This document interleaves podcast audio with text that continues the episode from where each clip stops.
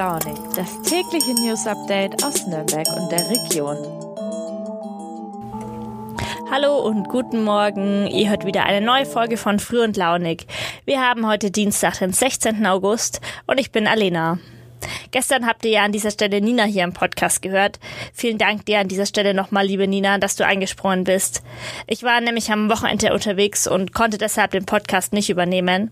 Aber den Rest der Woche bin ich für euch da und ich freue mich endlich mal wieder ein paar Tage zu podcasten. Denn das letzte Mal ist gefühlt schon wieder echt ewig her. Ich hoffe, dass es euch allen soweit gut ergangen ist in den letzten Wochen. Ihr habt das schöne Wetter hoffentlich genießen können. Und damit ihr jetzt auch wisst, was hier in der Region in dieser Woche so los ist, starten wir gleich mit den Themen für heute. Wir sprechen über einen Jahrestag, denn am Samstag jährt sich zum 75. Mal das Ende des ersten Nürnberger Ärzteprozesses und die Entscheidungen von damals sind auch heute noch aktuell. Dann geht es um Ausbildungen im Handwerk, denn die Lage in den Betrieben ist nach wie vor ziemlich angespannt. Und zum Schluss haben wir noch ein etwas leichteres Thema. Denn gestern war ja in manchen Städten und Gemeinden in Bayern ein Feiertag, Maria Himmelfahrt. Doch das haben manche anscheinend nicht mitbekommen.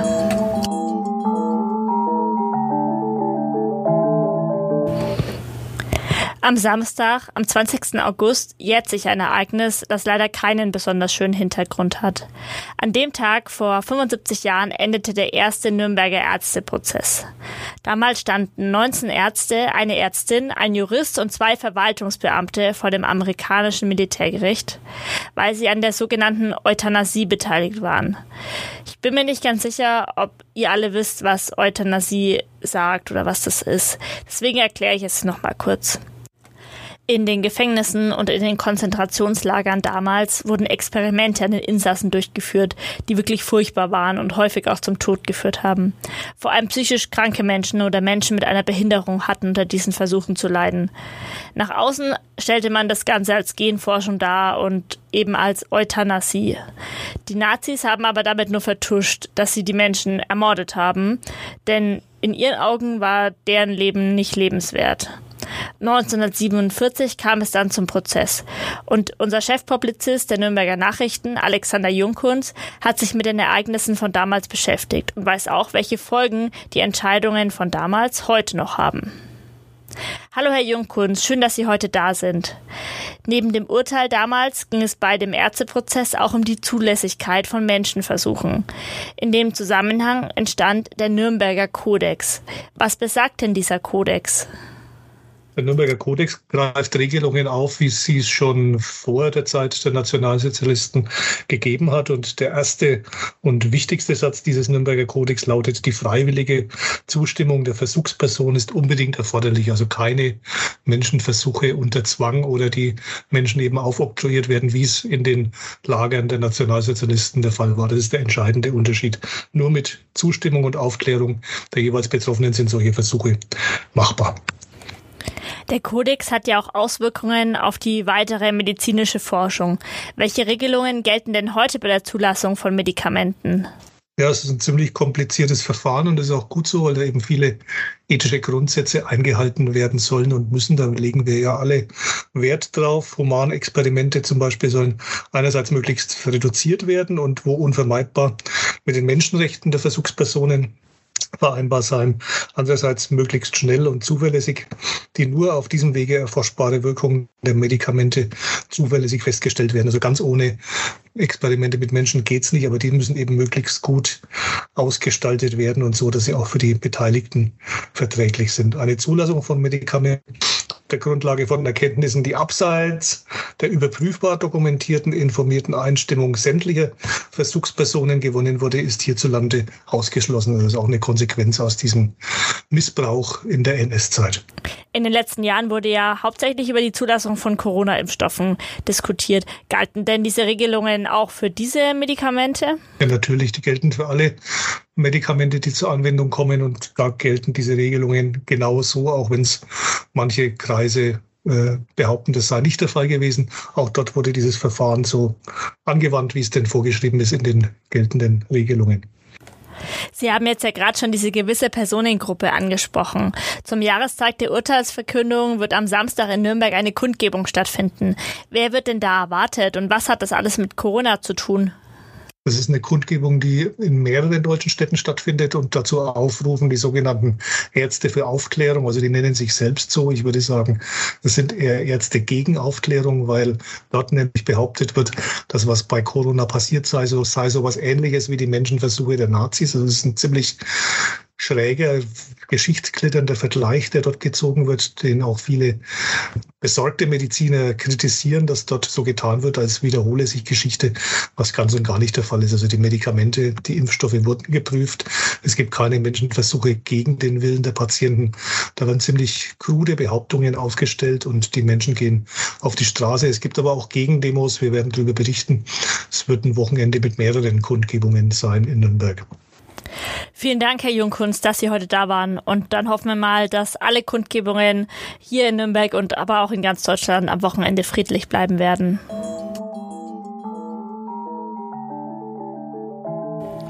Ich habe studiert.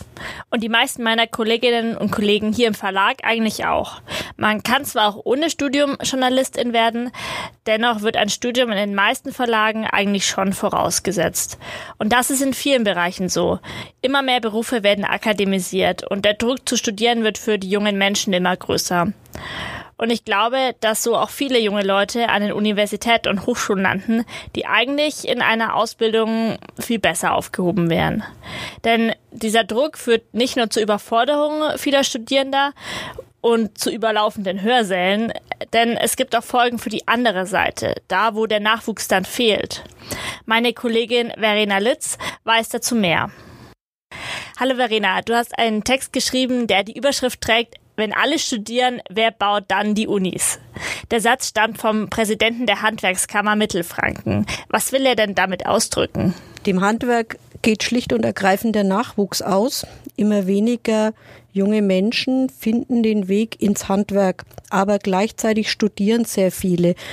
Der Kammerpräsident geht da meiner Meinung nach auf zwei äh, Dinge ein. Einmal schlicht, es muss nicht jeder studieren, um Karriere machen zu können. Und B, äh, glaube ich, dass auch das Thema Wertschätzung der Handwerksberufe, also so nach dem Motto, mein Kind soll, soll es einmal besser haben, dass da das Handwerk oft durchs Raster fällt. Wie sieht es denn momentan bei den Handwerksbetrieben in Mittelfranken aus? Wie ist da die Lage?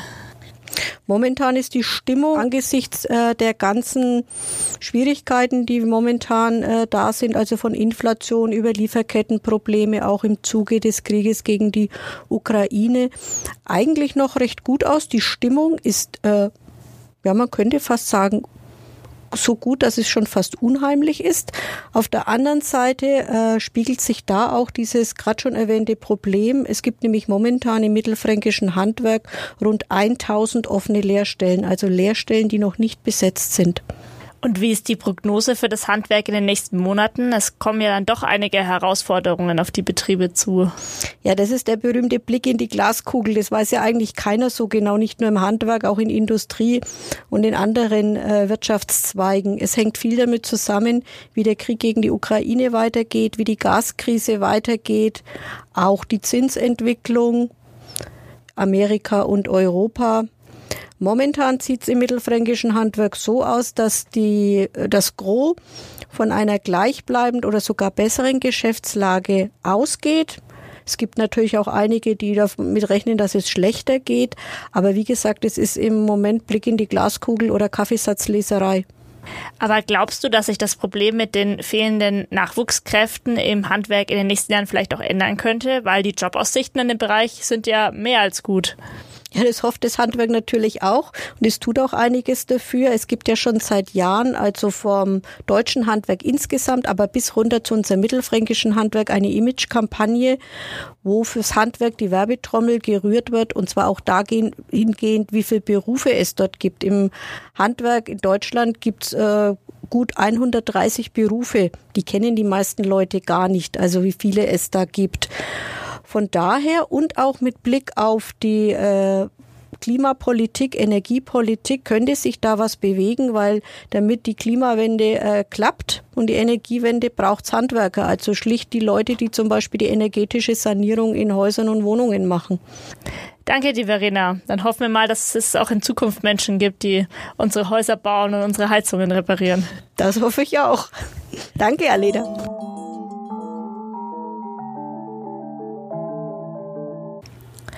Wenn du in Nürnberg, Erlangen oder in Fürth arbeitest, dann war für dich ja gestern ein ganz normaler Arbeitstag, wie für mich auch. Wer aber zum Beispiel in Forchheim oder in Herzogenaurach arbeitet, der oder diejenige hatte frei. Gestern war Maria Himmelfahrt und das ist der einzige Feiertag in Bayern, der geteilt ist.